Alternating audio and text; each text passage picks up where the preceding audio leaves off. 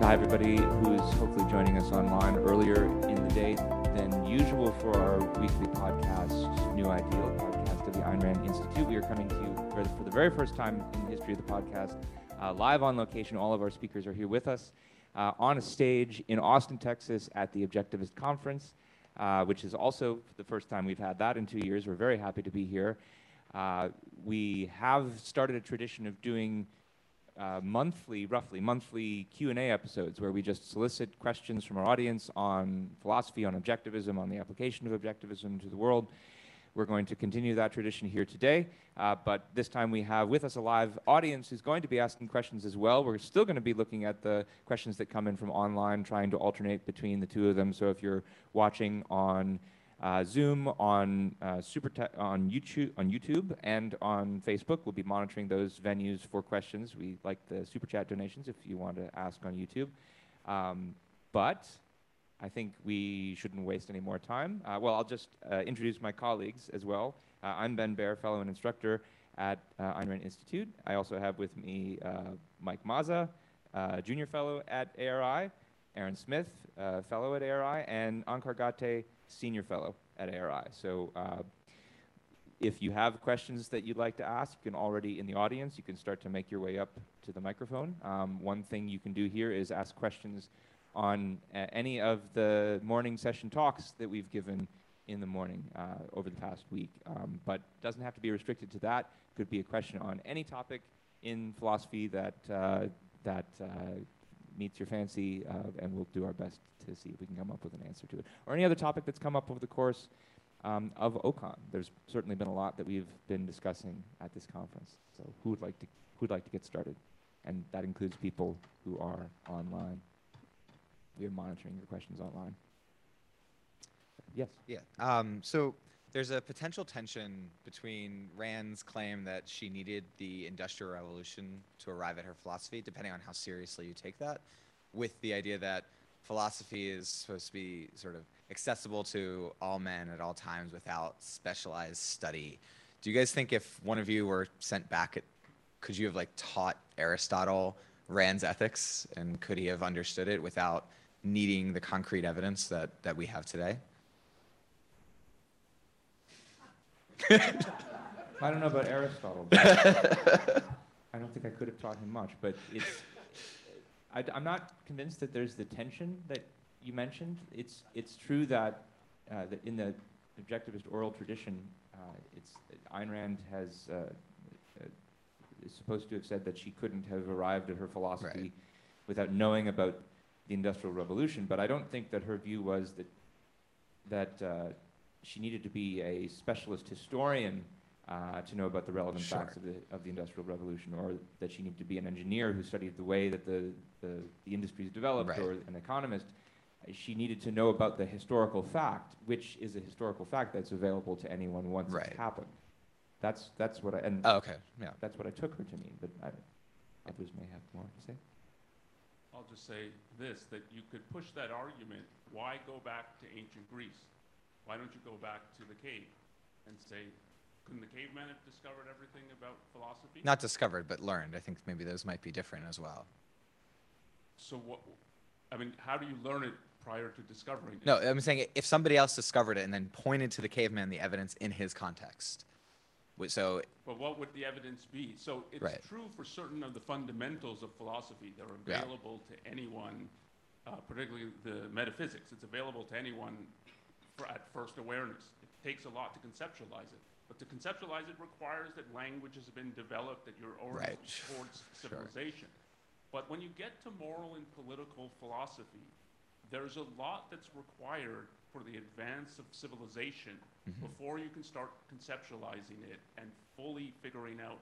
And the issue of productivity is not an obvious issue, right. particularly the issue that reason is your means of survival and from the simplest things of building huts and so on to what science enables you to do in the world the values it enables you to achieve. That's it's a massive integration to get to reason as man's means of survival and you need some of the evidence for right. that. And you just wouldn't have it in earlier states of civilization.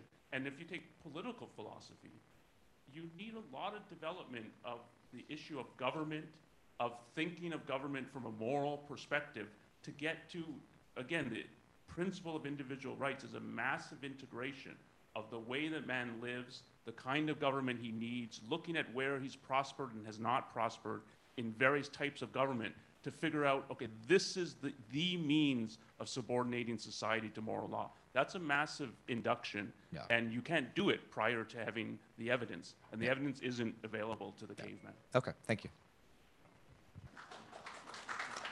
Uh, I was saying that this this is kind of like a game of telephone. I never heard her say anything about this topic, but when it was originally stated by Dr. Peikoff, it was that she told him she couldn't have understood capitalism.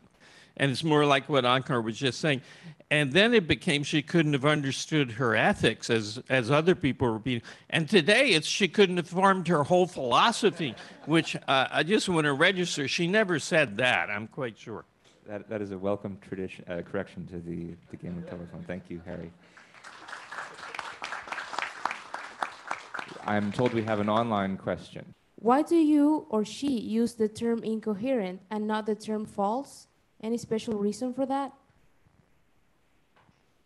Yes. So the once you get to the conceptual level of knowledge, once you get to reasoning, the presupposition for every claim that you make that you're saying is true is that you've chosen the process of engaging in reasoning, of being objective.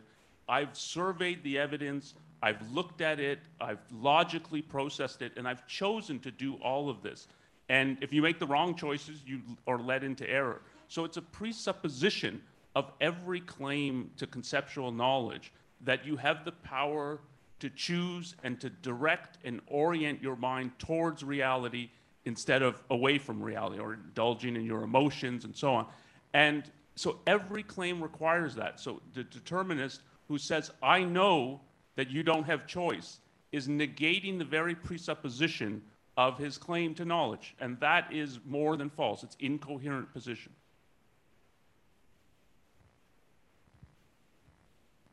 Okay, next up at the mic, please. Uh, so building on that topic, uh, I had a question regarding free will and causality, which came up in both the causality talk and the stoicism talk. Um, so I'm a physicist, and generally, you know, we use equations that have a certain input of information. You can predict the evolution of a system subject to some constraints.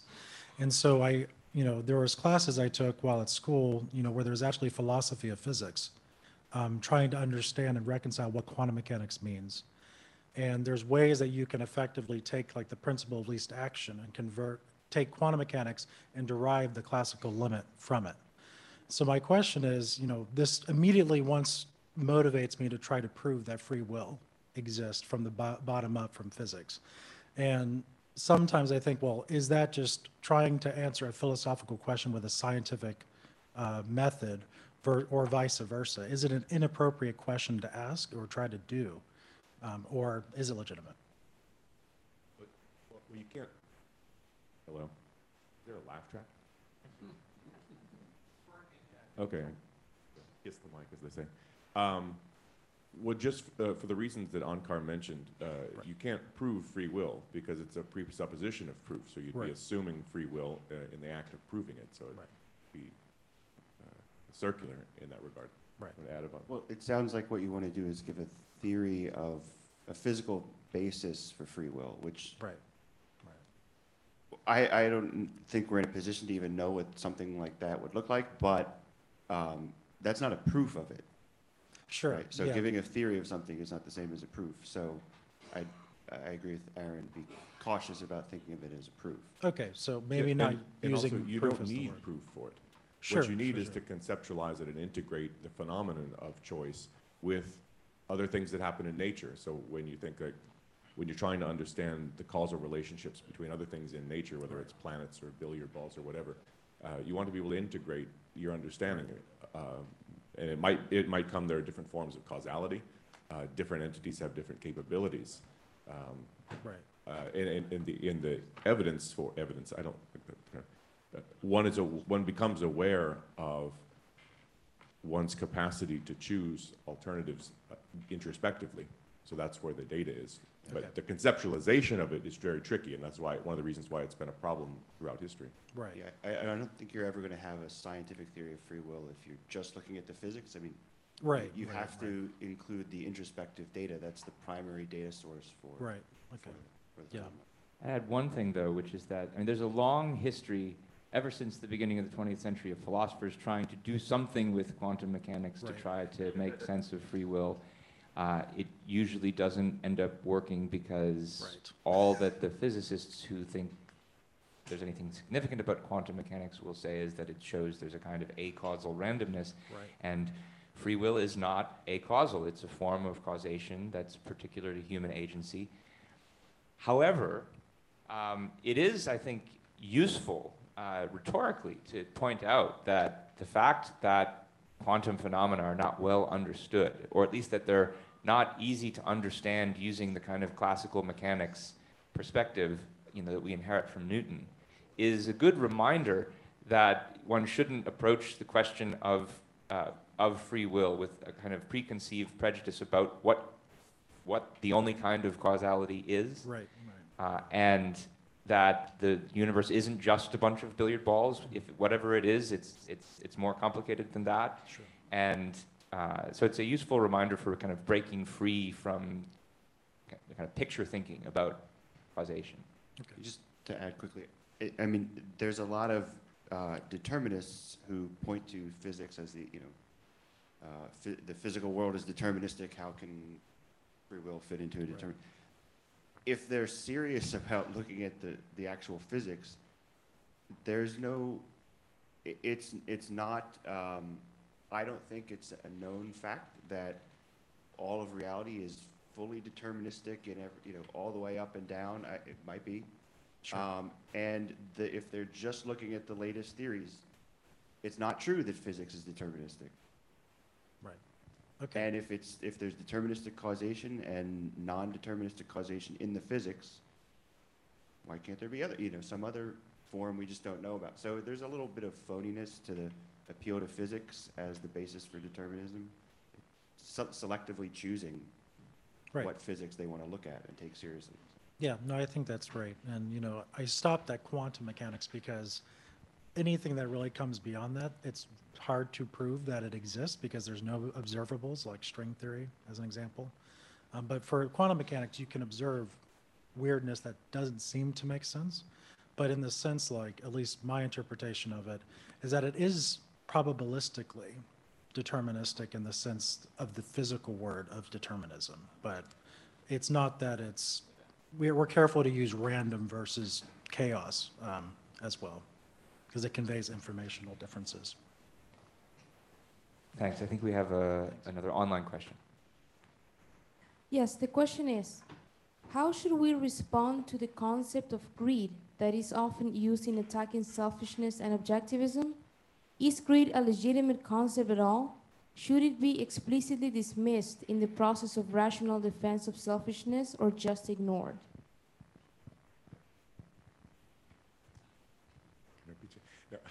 Uh, the way I think about greed uh, is it's a it's a package used as a package deal often because uh, that's how I think about it because what it what does it usually mean? It means not just a desire for things, goods, money, usually money, uh, but not always, but an inordinate desire, too much, uh, where it's I don't think I don't think too too much desire for money, too much desire for material goods, too much desire for sex, too much desire for any kind of material value is a problem.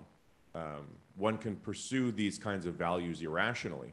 They can take over. Um, they can they can become such a central focus that other aspects, other spiritual aspects, other important aspects of life become uh, just fall out of the picture, and then you don't have that aspect, and you can live a, what I would think is kind of a spiritually impoverished life. So there is a there can be a problem with the way in which one people pursue that, but the way in which it's used is if somebody's greedy, um, it's often used to sort of smear them to say that it's the pursuit of profit uh, and so on. And used in that way, I don't think it's legitimate. Similarly, like the, sel- the selfishness, there are people who think of their own interests as, well, other people are obstacles. Um, I just have to climb over them to get what I want. I mean, there are people like that. So there are some people who fit that notion. It's just the same with selfishness. It's the packaging of the pursuit of selfish interest with evil. Um, I think so. I think not every term, something is not a package deal.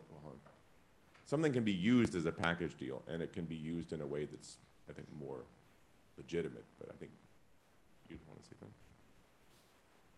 So in Atlas Shrugged, one of the titles of a chapter is The Utopia of Greed. And if you look at it in that context, it's what Aaron was saying. It's the greed designates an ambition and a striving for that it, it, you're, and it, I put in the widest context, that values in life you can keep achieving, and you can keep achieving more values and more life. If you put it more economically, that you can keep achieving more profit. And the, the smear is that when they put, oh, but don't do it too much. By what standard do you say that it is too much? And the standard really is you shouldn't be pursuing life. You shouldn't be pursuing values. You shouldn't be pursuing profit. Um, and if we're going to allow you to do it, we're not going to allow you to do it too much. So it, it is, I wouldn't go to, to war on the term greed in the way that selfishness I would, because it's designating a whole orientation. But the, it is a legitimate concept, and it, you can use it as Ayn Rand uses it, and I think it's right to use it like that, as it's designating something good, that you should have that kind of ambition and passion for life and for values. And it, the smear is an attack on that. Okay, we can go back to the floor. What is the difference between uh, John Galt and Hugh Akston epistemologically? In other words, like what made uh, Galt uh, able to make the leap to start a strike, whereas Hugh Akston was content to just teach his students year after year and perhaps grumble about the state of the world around him? Galt's a genius. It's one of, of greater scale than Akston. That's an obvious. It's also a relevant difference, probably, and I don't know if there is a full answer to this question. I mean, this is speculation, kind of on a fan fiction level, even uh, because I, unless she wrote it down somewhere, what the difference was that made it to them, there's no fact of the matter to use to answer it. But if, if you had to speculate, uh, I'd add that it, he's not, I mean, Galt is not just a professor, he's, he's an inventor and he's working uh, for a company that has, that he's, you know, poured his life into to invent this motor. And they've, they've, uh, they've voted to collectivize uh, the, the whole company and, and he perceives that as a, tremendous injustice. Uh, presumably that, that didn't happen to Akston, so that's a major, a major difference. Um, uh, I don't think you can reduce it just to that difference. It's a choice that Galt makes. I don't think you can, uh, per, related to the previous question, it's a free will choice that he makes, and so that, the reason he chooses it is because he chooses it. But I don't know if there's more to add. I'm not sure what the question is. So is, is it why is Galt able to do it and Akston isn't, or what does Galt do that Akston does not do? What does he know and what does he discover that Akston does not discover? Well, yeah, I was just wondering uh, why uh, why uh, Galt was able to do it. Uh, what what enabled him to make the leap to um, discover, yeah, uh, to act, discover and act against uh, what he considered to be wrong with the world. Well, I don't know if it's a leap, but it's so. Yeah, I think the answer to that is he's a genius. Um, but what does he discover? The central issue is the sanction of the victim. And then what he dis- and then it's a whole formulation around that of what the morality of life really looks like, what it requires of a person, the kind of consistency and rationality, and what the morality of death looks like, and what it means in practice, and the way in which what the whole perspective is it's a, an attempt to get away with living and for that to work, you have to siphon the, the people who are on the side of life to support the people who are on the side of death, who don't want to bother with the actions required to live, but somehow want to stay in existence. And that's what he figures out. And in the, in the factory, when he says no to this, it is he's seen the mechanism and fully seen the mechanism by which this works and the way to stop it. And that Akston hasn't discovered, even if he has elements of he's on a side of pro life and understands what's wrong in evil philosophies to some extent, but Galt gets an integration of that whole, the, and the interplay between that that just Akston doesn't have, I think. It strikes me that this relates to the first question that came up about Ayn Rand and Aristotle, because I think what we're led to believe about Akston is that he's some kind of uh, an Aristotelian philosopher, but he's he's not an objectivist, if that makes any sense in the context. I mean, he he, he it's Galt who has formulated and discovered uh, this view of ethics, the morality of life, and so the question of what does Galt get that Akston didn't is basically the same as what did Ayn Rand discover that Aristotle didn't. Uh, and, and again, it's relevant that Galt is working in the factory, Ayn Rand's working after the Industrial Revolution. Uh, we have another online question before we go to the mic. Yes, this is a super chat question from YouTube, so thank you for the donation. And the question is On the subject of proof, has there been any progress since Dr. Peikoff on the subject of philosophical induction? I don't know. Well, ha Harry has some interesting new things to say in his book.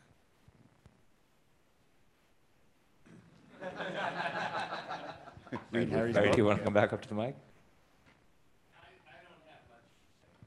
He doesn't. He says he doesn't want to come to the mic. Okay. I don't. I don't know of any myself.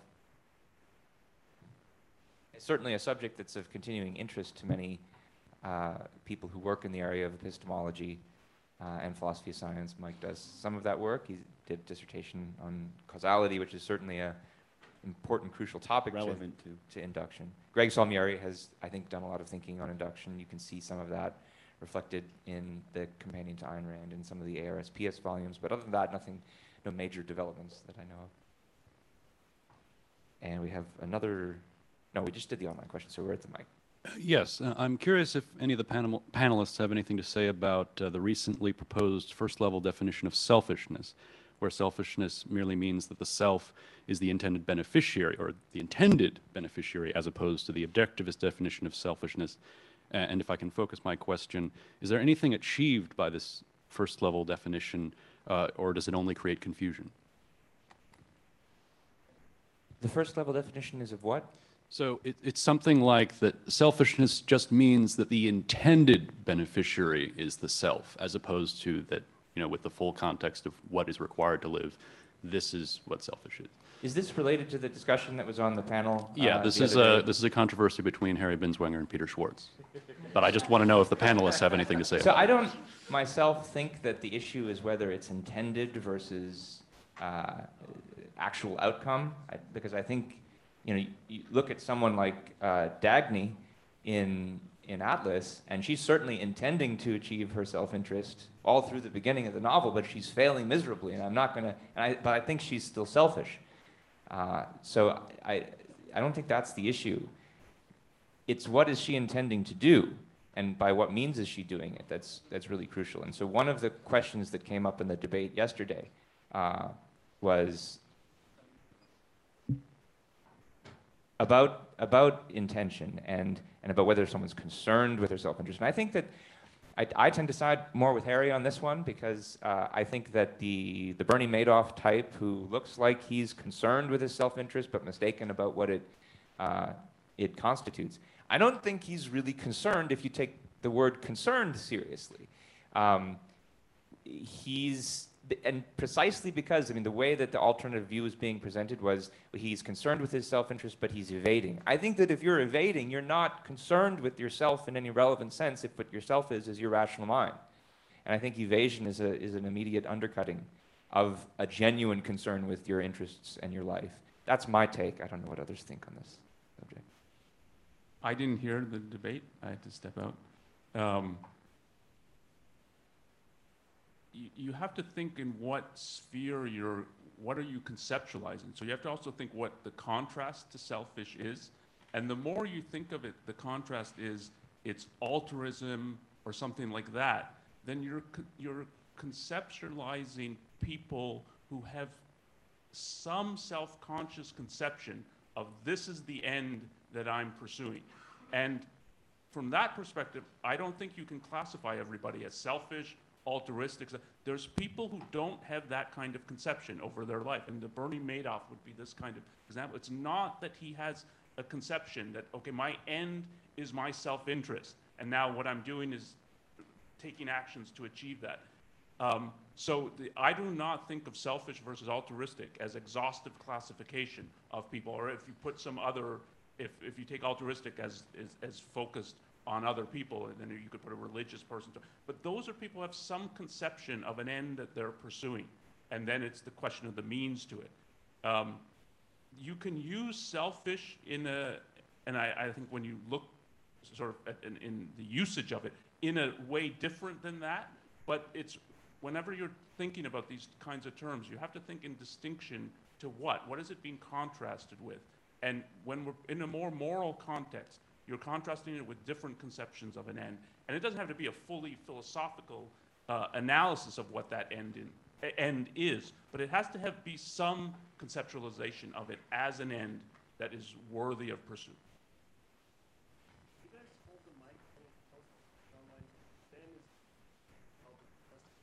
Kiss the mic. Kiss the Kiss mic. the mic. Okay, we have another online question. Yes, the questioner asks, is it right to conclude that action should not be characterized as selfish if one uses illegal or immoral methods to achieve them? Well, there's a big difference between illegal and immoral methods uh, because, uh, back to my earlier example from Atlas, there's all kinds of uh, heroic characters in that story who are definitely doing illegal things who are still being moral and, and selfish at the same time. Rearden, who's uh, you know, conspiring with Danagger to get coal uh, for his, to, to make steel. Uh, many other examples of the same thing. Now, immoral is a different question. If it's really immoral, then uh, if, if the standard of morality, at least according to objectivism, is man's life as a rational being, that's also the standard of one's self-interest. And I think for reasons we were just discussing, uh, you can't you can't fully intend a, a, proper selfish end if you don't have some uh, conception of uh, uh moral, uh, rational moral standards. And I'll add just one thing: is that you can't you can't build in an objectivist moral theory into your definition of selfishness, such that an action, if if I have a conception of the end of what I want to pursue, and I conceive this is of my self-interest, and I'm out to pursue it, and then you're saying, yeah, but you're using illegal or immoral by what standard means, um, it's then it's oh it can't it can't be called selfish if it doesn't meet my the standards of my moral theory. Then it's it's it's not a general definition anymore. I think. I wasn't sure what the question means. So if the question is from the perspective of objectivism, can you pursue selfishness uh, in the absence of morality or in contradiction to the principles of morality, objectivism definitely says, no, you cannot. The whole morality is formulated to help you conceptualize what is in your self interest and what the means to it are. And it stresses that the means have to be principled means. And what morality is developing is the principles by which you pursue your self interest. So, from that perspective, the answer is for sure no. But if you're putting it, if immoral, so what Ben said about illegal, if you have um, laws that should not be on the books, and you take action that is from the perspective of a mixed economy or from a totalitarian government, it's illegal. It doesn't mean it's not in your self interest. It often is in your self interest to shirk the law. And the same is true of morality. If you have a conventional view of morality, its principles are, in fact, um, in contradiction to many of the requirements of human life. And there, and Rearden is an example again, just as he faces laws that he has to violate in order to continue to be productive, he faces a deep conflict between conventional altruistic moral principles, or principles in quotation marks, and his thinking about his own self interest. And he experiences a real tension between those. That tension is real, and he's right to think that it to pursue my self-interest requires violating, but what it really requires is discarding these moral principles that are standing in the way of his values and his life. And for more on that, see my talk on pride from earlier this week. Uh, let's go to the floor. Thanks. Um, Aaron, I have a question for you about your talk yesterday from Stoicism. So as I was listening to you describe how Stoics go about you know, figuring out what's external to themselves and then trying to figure out their virtue. Um, one of the things I noticed uh, that stood out to me was that there wasn't any mention of how they go about validating. There wasn't any reference to reality at all about how they would validate whether or not they were being virtuous. I was just wondering if that was something that you just didn't have a chance to talk about, or if that was something that they were explicitly not uh, making any reference to. So is the question, how do they validate their virtues? Like, why pursue right. virtue? Right. Um, I think the validation for the Stoics for their particular virtues is incomplete, but they have a starting point, which is that um, their view is that nature has made living organisms such that they're naturally oriented toward their self-preservation. Um, and you, you, can see this in the animal world. They try to move away from things that hurt them, and they, you know, move toward things that uh, benefit them. Uh, the mother takes care of the child. You can see this in the animal world, and there's a certain sort of um, way in which you've appropriated your body. This is myself. This is, uh, uh and there's a self-preservation um, and also a, um, an orientation toward close kin. Um, there's a care involved, and so what they took that to mean, I think, in part, is that um, if we're going to live in accordance with nature, uh, both our own human nature and the nature of the world around us, um, we need to use our reason to figure out what is in fact appropriate in our lives, what is appropriate for us to do if we're going to live in accordance with our nature and not contrary to it, and if we're going to live in accordance with the nature around us, uh, the nature of the world around us, rather than in contradiction to it.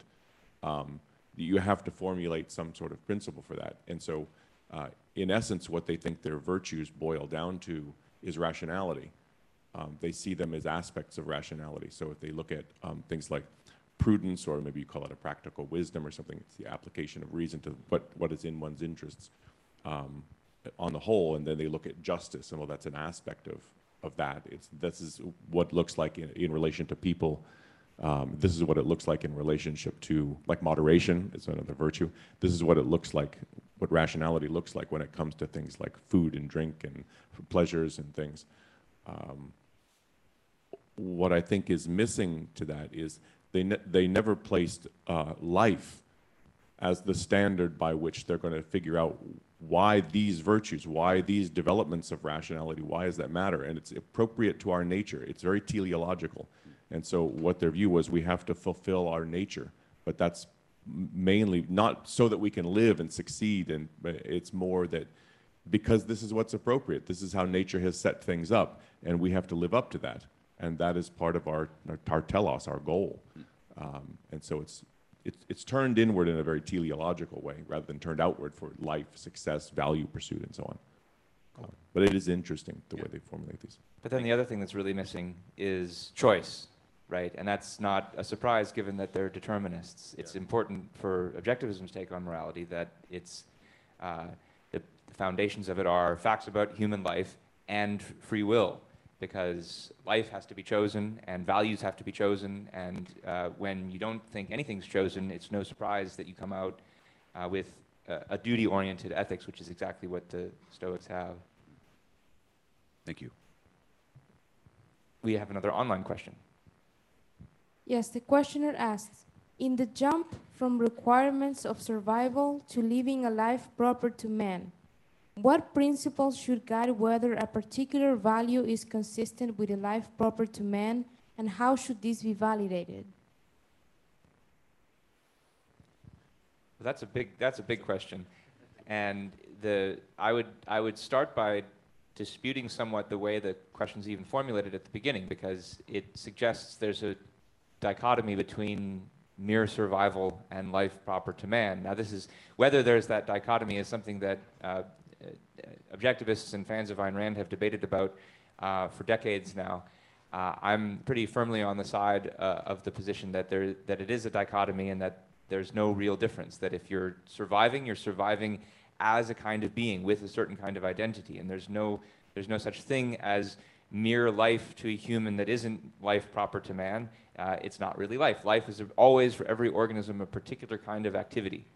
Uh, and for human beings, that includes not just, as, as Harry always emphasizes, cellular metabolism, but uh, the, the, the, full life of our body and of our mind and of our, and of our rational mind. And that is not, our mind is not simply a means to the end of uh, our cells. It is a, it's a constituent. That, the rational activity is a constituent of human life. And how do you validate that? Well, uh, the whole objectivist ethics has uh, a lot to say about it. All of the virtues are uh, particular exercises of rationality uh, with regard to important, crucial aspects of the relationship between existence and consciousness. And the validation is uh, based on observing these facts about human consciousness and all the things that it needs in order to live. Um, and that's, that's the part that's a big, that's a, a long answer to a big question. But you know, I refer you to OPAR, um, chapter 8, which has a lot to say about what those facts are. Just another uh, recommendation, if you get yourself a copy of the companion to Ayn Rand, I believe it's chapter four by Allan Gotthelf, The Morality of Life, where he deals directly with some of those questions, including some of the criticisms of objectivism that are along those lines. So that's worth looking at too. And read the footnotes too. Yes, they, always read the footnotes. They're really the good stuff. Yeah. I think the floor mic is next. Yeah. Hi, uh, thanks for uh, for this uh, talk. Um, hopefully I formulated this well. Uh, this question kind of came to me during uh, Mike's talk on causality. Um, uh, the, I'll start with the question. Essentially, what I'm wondering is how do you validate the idea of an entity and I guess, or sorry, of entity, and how is uh, and how is identity axiomatic? So my question comes from the thought process of, you know, if if everything is matter or everything comes down to atoms or, or comes down to energy or puffs of meta energy, and that's all traceable back to the Big Bang, and it's all the same stuff. You know, how do we make distinctions of of different kinds of things, or say that one thing has one nature, one thing has another nature, um, when uh, when it's all the same? Thing. That if that makes sense. Well, if I understand what you're, sorry, kiss the mic. Okay, if I if I understand what you're asking, um, so I think the basis of the concept entity is not does not refer to puffs of meta energy or anything. It's a it's a kind of conceptualization of one aspect of the world as present to us in perception. So its domain is conceptualizing the data given to us in perception. I don't think there's any um, necessity that everything we find that exists is going to be an entity. So if we find on some micro level that there's not really uh, a firm entity, uh, non-entity distinction, that that's not a problem, that that concept is validated by and for the content of perception is my understanding. Now, you asked about um, what was the? Uh, well, I guess how how identity is then axiomatic by you know in that context. Well, it's axiomatic because it's the, the all of the um, information you need to get to that concept is contained in perception and in any other act of cognition. Mm. So it, that's kind of um, yeah. Yeah, and, and, yeah, doing doing anything. Uh, identity, uh, the identities, uh, identity is um, perceptually available. So it's not something, I mean, what you, one can conceptualize it, but it's, there's nothing more to that. I, I think that if the question is, there are different levels of description. So if you're talking about entities, you, uh, like hierarchically, you begin at the perceptual level and you have a world of entities, of things separated in space and distinct and mm-hmm. so on. Um, it's not that what, if what we discover is that you know, everything's all made of the same microparticles or whatever it is, that, you know what, there actually are no entities. No, that's not the same thing. That's just like saying, well, from the perceptual level, there are entities, so there's no such thing as these microparticles. It's all, they're all, there's no, those don't really exist. It's just really entities. Mm. You know, it's the, these are just different levels in which one can describe something. But I think when you're uh, when you're conceptualizing, the first stage is definitely at the level of entities, mm -hmm. and you couldn't proceed beyond to discover things like particles and stuff if you weren't conceptualizing, yeah, there are entities, and then let's learn more about their identities. Mm-hmm. And I think, did you ask about the proof of those?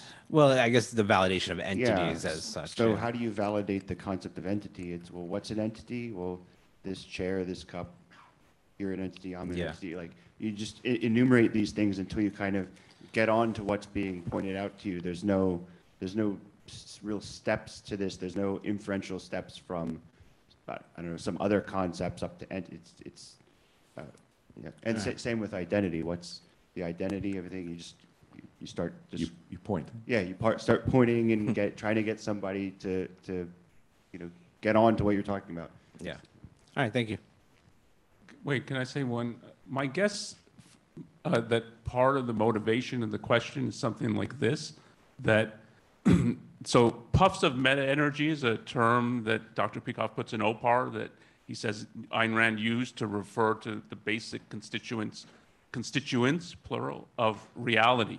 And I took it your question was something like, if those basic constituents are all the same, how do we get all this difference? Um, the philosophy does not dictate to reality in that way. So you could have an argument like this that it, if you get down to there's protons and electrons. Now leave aside the subatomic particles. There's only two things, so we can only get four different things from that. So uh, like that, you can't dictate to reality like that. So the fact is that what we know is there's a wide variety of entities that have identity, and as they said, that's self-evident. And what physics is going to discover about the basic constituents has to be compatible with the fact that there's a, this world and world of different entities with different identities. But you can't legislate it. it maybe it's going to be all one kind of thing that in all kinds of different combinations and so on produces the vast variety of what we observe around us. All right, thank you. And I think we have a, another online question.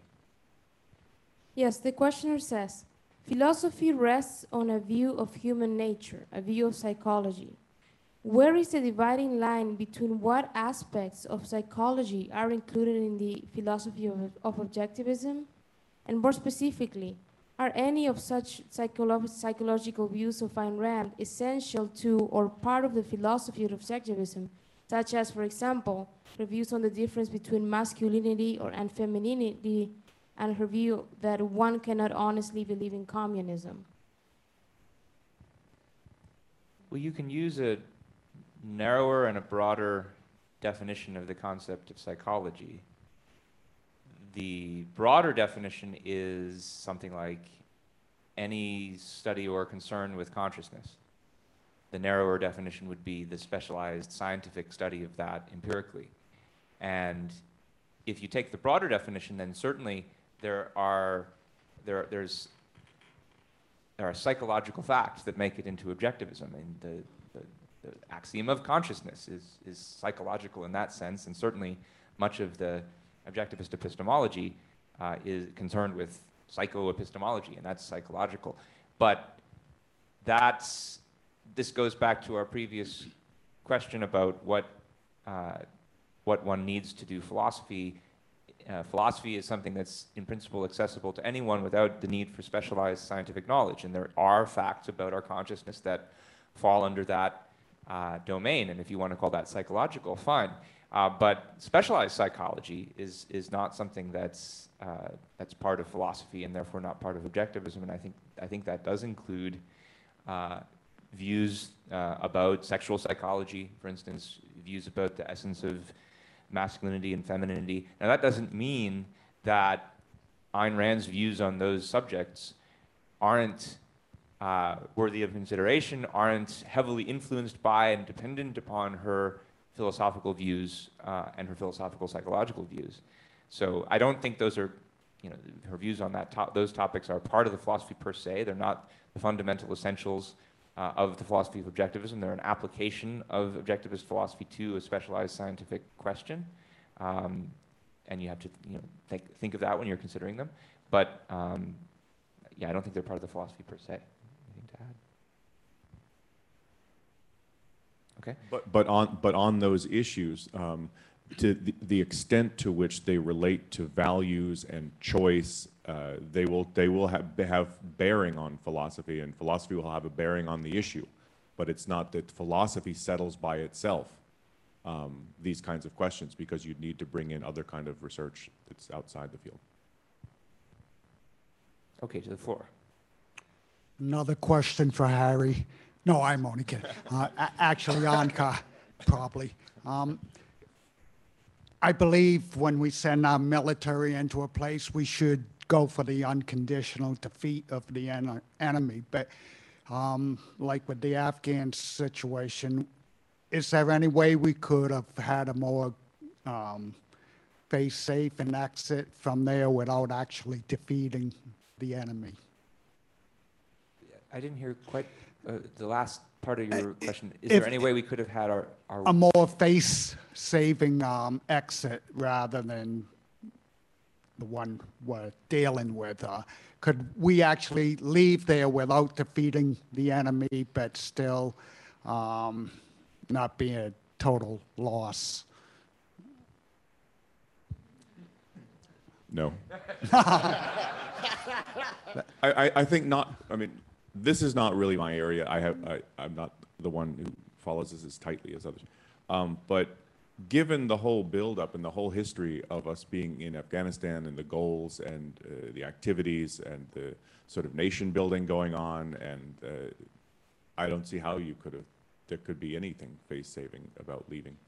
Um, I think I agree to- with you in principle, uh, insofar as, I mean, the Napoleonic wisdom of uh, don't get into an impossible situation in the first place is relevant here. And given that we were trying to do something that was impossible and unjustified from the start, there was going to be uh, some degree of, I mean, there was going to be huge loss because of that. And everybody was going to see it. That's what you mean by uh, not saving face. But even that said, like I now, and here, you know, you venture into, do I have? I'm not a. This is armchair uh, military speculation, and I'm not. I'm not an expert on military uh, affairs. But like, here's one thing that strikes me, and it seems so obvious that, like, if you're going to ret- if you're going to retreat from a country. Uh, in, in such a humiliating way, you could at least destroy the military assets that you left behind so that they don't fall into the hands of the Taliban, including the helicopters and uh, the munitions and the airfields. My God.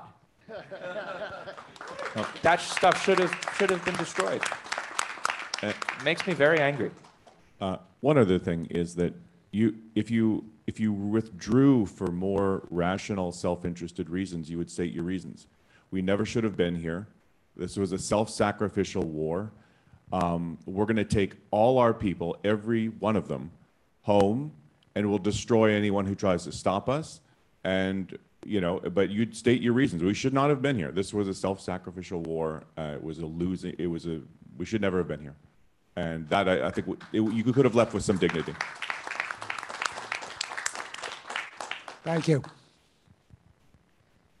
Don't see any more online questions just yet, so we can go to the floor still.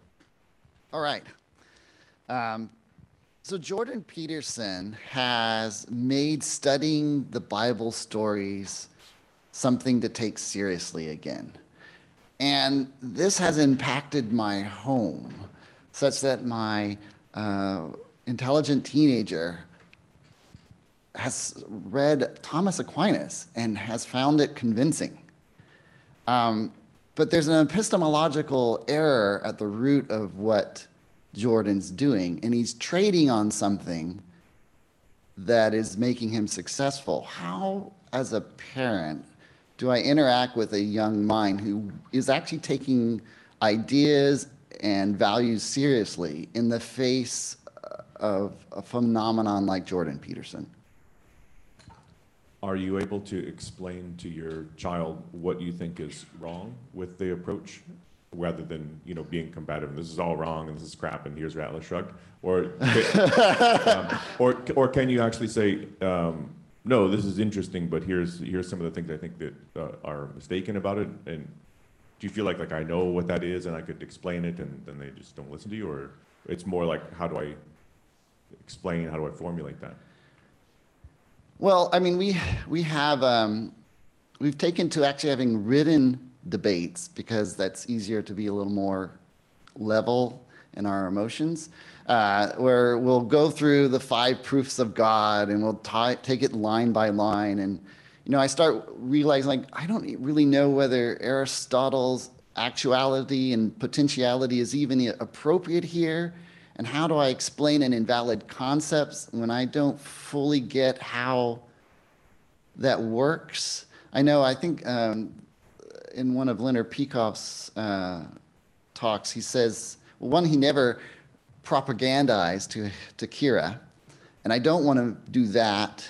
I don't want to propagandize to my son. Um, but anyway, uh, so I'm, I'm, I'm looking for the philosophical experts to do this in a serious way that will, wherever we get to, that he will feel free that I'm, I'm respecting his um, process of understanding the world. So none of us here is a parent, so I don't know if we. Oh, no.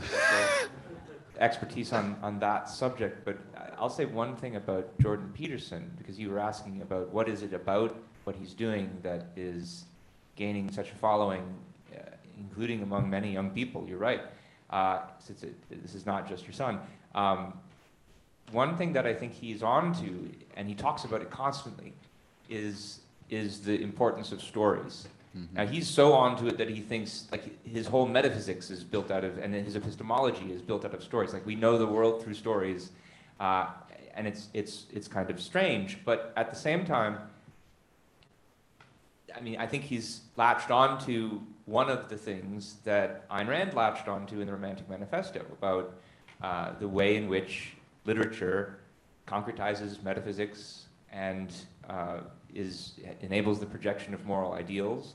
And that, that's something that young people are looking for, and it's something that they've been starved of in their you know, day-to-day educational curriculum, and he's pointing them to places where they can find it. And all too often, he's pointing to the Bible. Mm-hmm. Um, Bible is the greatest story ever told, they say. So uh, it's it's a like I don't think that you're going to change too many minds of young people by uh, pointing out the flaws in the Aquinas' arguments for God. If they're going to that, it's because they're they're already on the premise that there's something important that religion has to offer, and now they're just looking for the details to rationalize their their perspective. Uh, what they think religion has to offer that's so important is a, is a perspective on the meaning of life and what's valuable in life. And if they're getting to that through the emphasis on stories, there I think the only uh, real alternative is, is, is other stories. And, mm-hmm. and, you know, so Ayn Rand has fiction, and that's how young people get into her ideas in the first place. And it's not just some kind of emotionalistic uh, uh, reaction. It's, it's that the stories of her novels dramatize these important meaning of life, metaphysical uh, conflicts. And, and so, and it's not just Rand. I mean, you can, you can give your, your, your children Victor Hugo and you can get in Dostoevsky and, and uh, it's important to indicate, I mean, and, and Peterson loves Dostoevsky, and there's a lot of good stuff in there too. It's important to indicate to them there's a whole range of different worldviews here that are portrayed by these stories and not just Peterson. Thank you. Anything else? We have uh, five minutes left. All right. And I think we have at least time for one more online question. I'm not yet sure if we'll have room for any uh, at the floor, but let's go with our online. The questioner says that uh, this question relates to the idea that principles are absolute within a context. So, is it correct to hold this as when principles are applied to different contexts, it is the principle's application that changes from context to context? I think that's one right way to that's one way to put it. I don't think that's that's everything there is to it. Um, it's a little funny to talk about the principles being applied because it suggests that the principle is one thing over here, and then the context is something else over there. But all that a principle is is knowledge of some kind of cause and effect relationship, and the, and the cause and effect relationships are in the world. Um, but what's true is that uh, causal relations, and Mike can say more about this, are contextual in the sense that you can factorize them. You can have a, something that works uh, as a causal factor, but it can be interfered with by other causal factors. I mean, the, the example that came up sometime earlier in the, uh, the conference was Ayn Rand's example about uh, gravity, the professor who says that gravity isn't absolute because airplanes can fly. Well, there, in that kind of example, you see the same thing at work. Gravity is still there, it's still a factor, it's still pulling down, it's just being counteracted by uh, an opposite factor, which is the force of lift. And so the force of gravity is still real, uh, and, and, it's, it's absolutely real, is one way of putting it. It's still exerting a force, but it's being counteracted by other forces, and that's a fact of the context of the causal relation.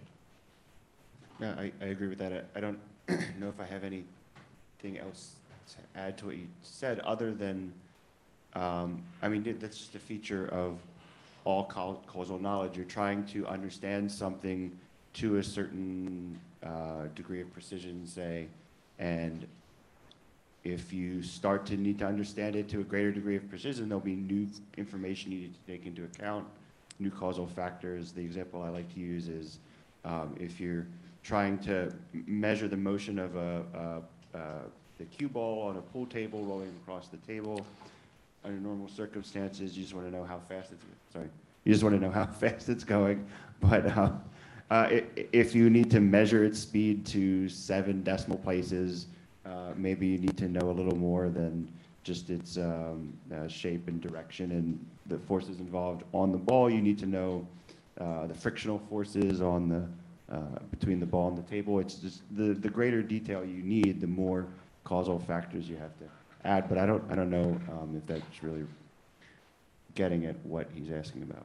Yeah, can I say something about, I would need to know more about the question and its motivation, but I suspect there's an equivocation on what context means. So uh, to say that principles are absolute within a context, context there is a broad survey. The principles are reached inductively. So the context is the inductive information that you need to reach the principle. And there are then will be context, but again, from a broad perspective, that it's not applicable to, or yet you would have to think much more about what are the principles that govern here.